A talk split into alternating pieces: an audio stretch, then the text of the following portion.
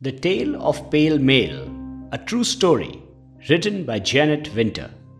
If you look hard out at the world, you might see the nest of a red tailed hawk high upon a cliff, or high up on a tall tree, or if there are no trees, at the very top of a tall cactus.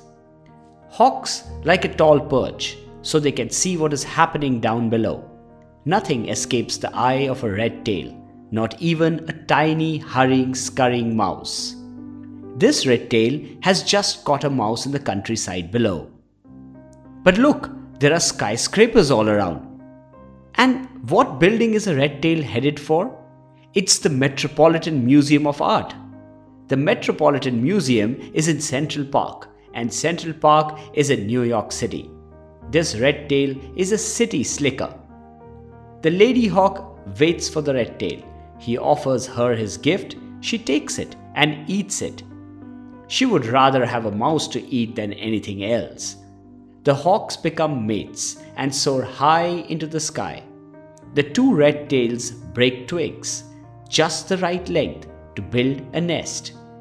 They bring each twig to the window top, guarded by angels, back and forth, back and forth, and over and over until the nest is built. Spikes for keeping pigeons away hold the twig secure. Below on the ground, bird watchers have spotted the two hawks that they had named Pale Male and Lola.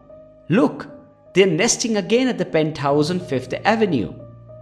Lola settles into their home as Pale Male flies back and forth, back and forth, bringing provisions for the mother to be.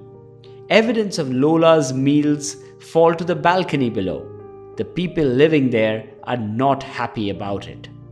As spring blossoms appear on the trees, Pale Male and Lola perch on the edge of their nest, moving up and down, up and down, dropping food in. Are baby chicks hidden there? Yes, at last the chicks peek out, all downy soft like dandelions, and below the watchers cheer. Mama and Papa stay busy, back and forth, back and forth, bringing food for their two hungry chicks. When the blossoms give way to leaves, the fledglings, fuzzy chicks no more, practice using their wings. Flit flap, flit flap, flit flap, they want to fly. At last the fledglings are ready.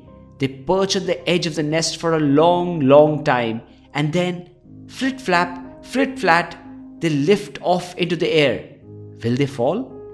No, the fledglings land safely on nearby buildings. Happy watchers applaud. The young birds fly from ledge to ledge, the buildings like trees, the ledges like branches. Pale male shows them how to flap and glide. Soon the fledglings fly over the traffic on Fifth Avenue to Central Park. Mama and Papa teach their young birds to hunt. Mice and rats are tastiest but a plump pigeon will do nicely. The red tails hunt, glide, soar, and dive all day, and then at twilight return to their home on high. But now the hawk family is famous.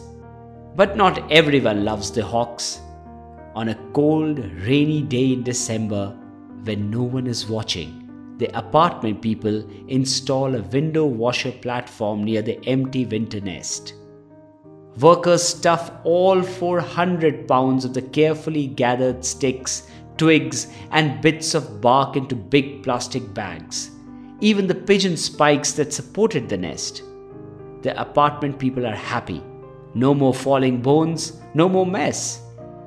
By morning, everyone knows what happened. Newspapers, TV, and radio all tell the story of the stolen nest on Fifth Avenue. The next day, watchers gather at the building. Each day, more bird lovers come until the crowd grows to hundreds. The apartment people are in a huff about the crowds. So finally, they meet the watchers to discuss the situation. Ah, victory!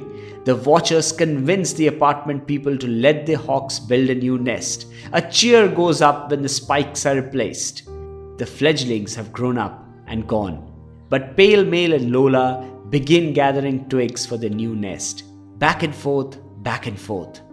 Because even the red tailed hawks living atop a tall building high above the traffic and crowds of New York City, there is no nest like home. Author's note Pale male, a red tailed hawk, so named because of his paler than usual coloring, was first sighted in New York City in 1991. After a few unsuccessful attempts at building a nest in Central Park, in 1993 he and his mate settled on a perch atop 927 Fifth Avenue, a 12 story apartment just across the street. This was the first time red tailed hawks had nested in Manhattan and devoted bird lovers kept track of their every move. Over the years, Pale Male has had several mates First Love, Chocolate, Blue, and Lola, and since 1995, he has fathered more than 20 chicks. The removal of the 8 foot wide nest and the pigeon spikes on December 7, 2004 galvanized bird lovers everywhere, but especially in New York City.